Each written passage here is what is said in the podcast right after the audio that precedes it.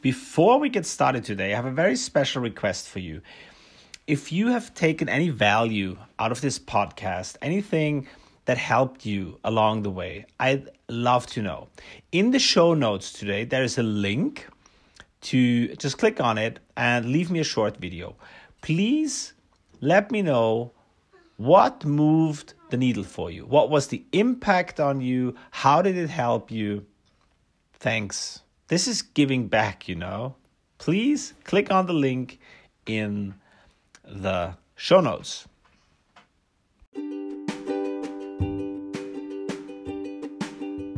Consulting is a thirty million dollars career opportunity.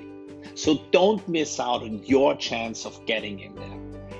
Most of you are great and amazing. You just lack the tools and the tactics how to make your light shine bright enough to be hired. I am one of the few people in this world who got hired twice by McKinsey, so I really know how to present myself. Come join this podcast. I'm going to share with you what I've learned in ten years at McKinsey and ten years as a C E O and entrepreneur. All my life experience and my learnings go in here.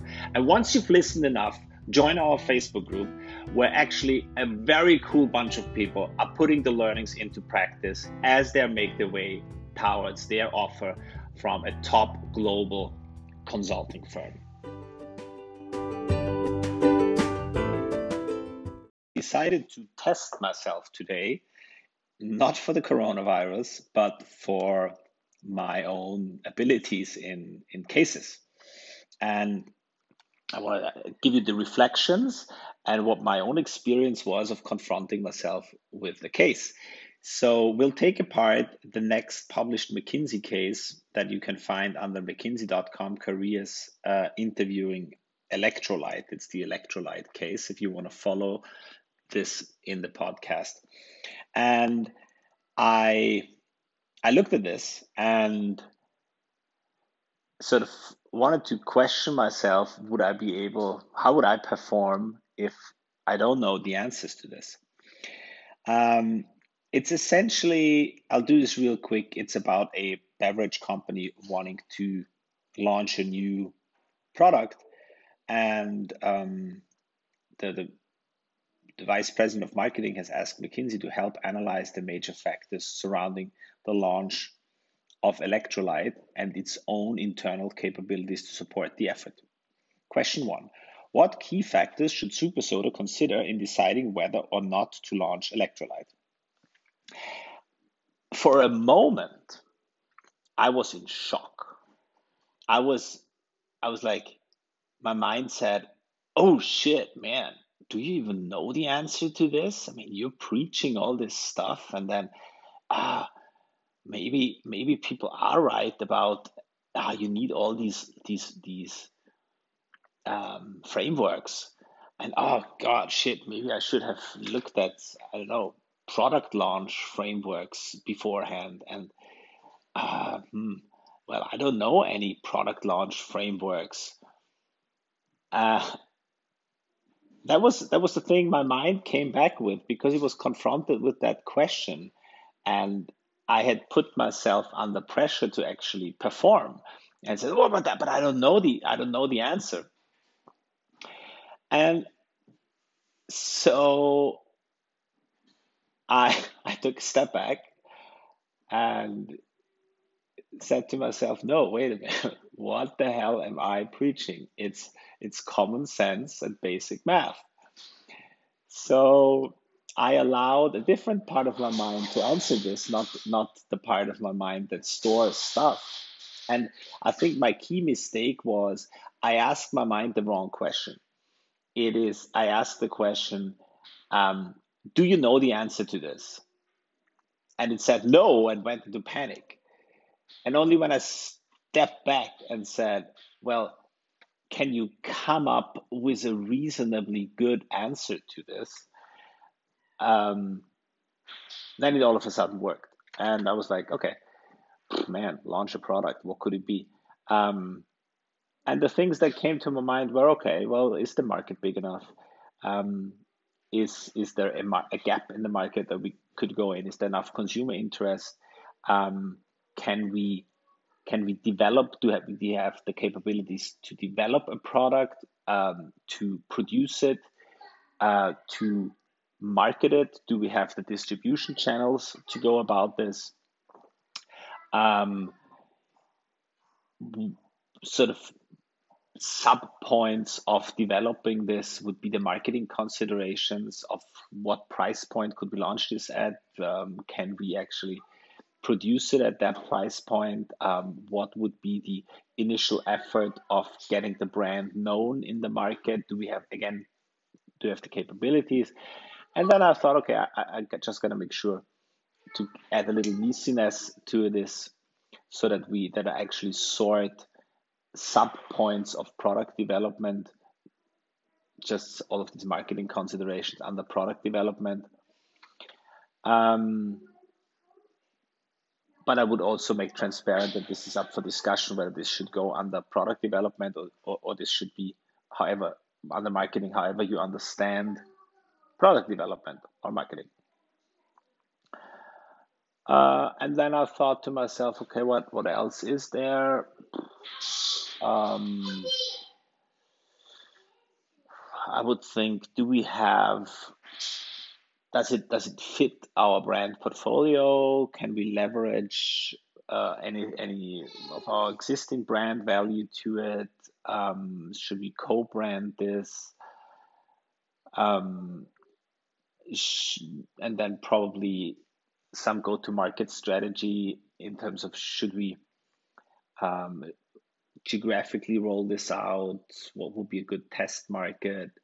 Um, and as I think about it, it's also, of course, a lot of work in what will be the target group. So I think that, I don't know, uh, probably in, in this launch, most of the considerations will be in the in the in the marketing aspect of this, um, with I think the work for can we produce this at the right price? Do we have the, the distribution for this? We know this. We are a large distributor. That would be that was sort of the answer I came up with when I when I stopped um, thinking, oh man, do I know the framework for this? Because to be real honest, no, I don't remember a go to a, a product development framework. Uh, that's long ago that I did anything like that. I don't have it off my off my sleeve. But here's here's the consideration what I come up with, and um, and the question was, what are the key factors?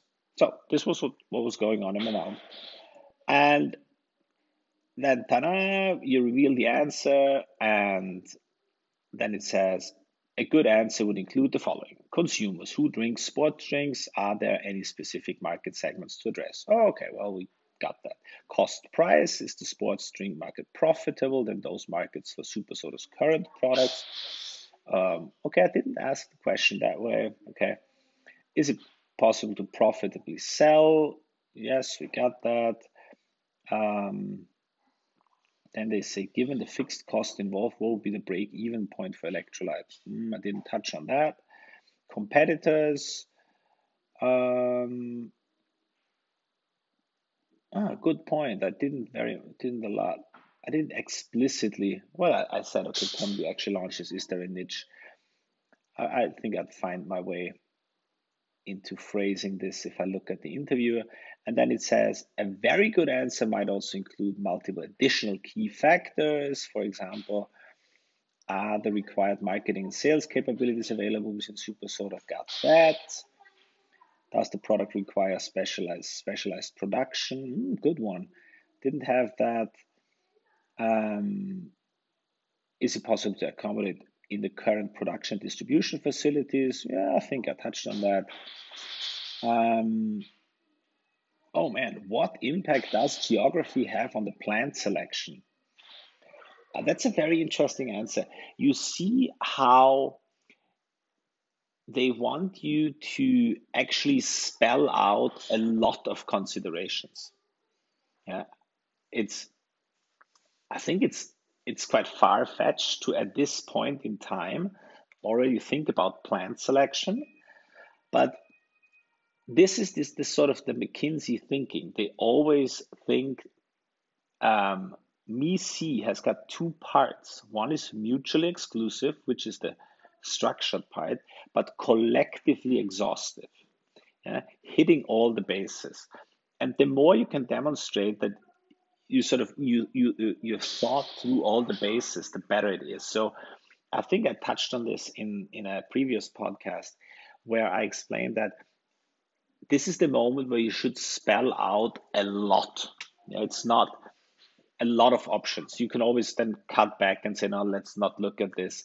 But you should you should actually say that that you can somehow get to the collectively exhaustive part. And it doesn't hurt then to also bring up more far-fetched questions, but the importance is that you actually show that you've you've got them in a structure, um, sort of that you're not putting the question, what impact does geography have on the plant selection, on the same logical level as um, we need to create a marketing plan. But it's sort of, okay, there needs to be a marketing plan, there needs to be a, uh, a production plan and so on. And you show that you can think in this pyramid. And then, then they say channels. What is the ideal distribution channel for this product? Are current retail outlets willing to add electrolyte? Okay, fine, I, I touched on channels. Do we have the distribution network? So, uh, and then that's it. That's that's what they wanted to hear. So it's it's far from um, my experience here. And check yourself what's going on in your mind when you do cases and you see cases for the first time. What is your mind doing? Is your mind saying, oh my God, where is the answer?